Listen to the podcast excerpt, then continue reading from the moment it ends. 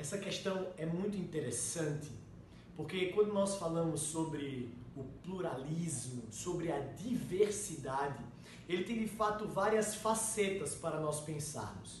Caminhando sobre uma perspectiva e um exemplo muito claro, nós temos, por exemplo, na universidade.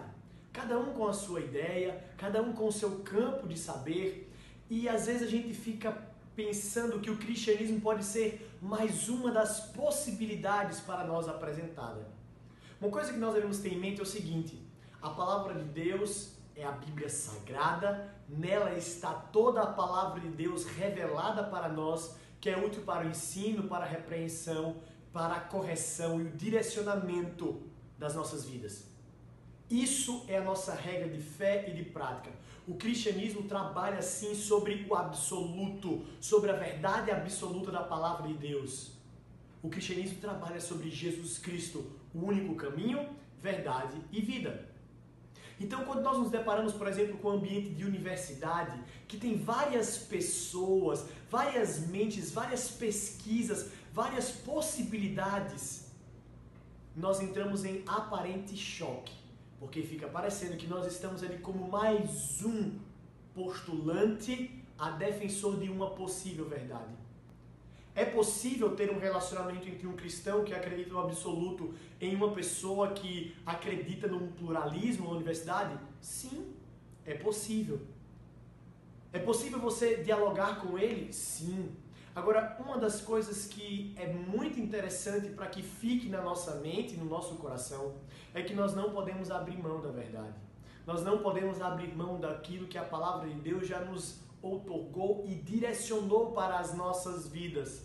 Então, em um ambiente tão diverso como a universidade, que em si mesmo é contraditório, porque se nós observarmos, por exemplo, um das, uma das crises da universidade, é porque fica parecendo que as áreas do saber, elas são conflitantes. Isso é resultado de não somente um pluralismo, mas também de um pensamento multidisciplinar. Agora, o pluralismo ainda é algo que o cristão ele tem a capacidade de lidar de conversar. Porque de fato existem muitas disciplinas, muitos entendimentos e muito saber para ser pesquisado. A palavra do Senhor nos Salmos vão dizer: Senhor, quão diversa é a tua criação, quão diverso é o teu conhecimento. Agora, algo que é impossível o cristão debater é com o relativismo ético. Esse é completamente diferente porque ele quebra diretamente o padrão de absoluto. Ele rompe com a palavra de Deus de maneira ferrenha, ele vai de encontro, porque para ele não somente há possibilidades, mas ele exclui a possibilidade de ter algo certo, de ter algo absoluto, de ter algo verdadeiro. Então, como nós devemos lidar com isso? Primeiro, com muita humildade e muito temor do Senhor, sem passar nenhum ar de arrogância ou superioridade, mas ao mesmo tempo como pessoas que sabem aquilo que acreditam e entendem que aquilo é verdade.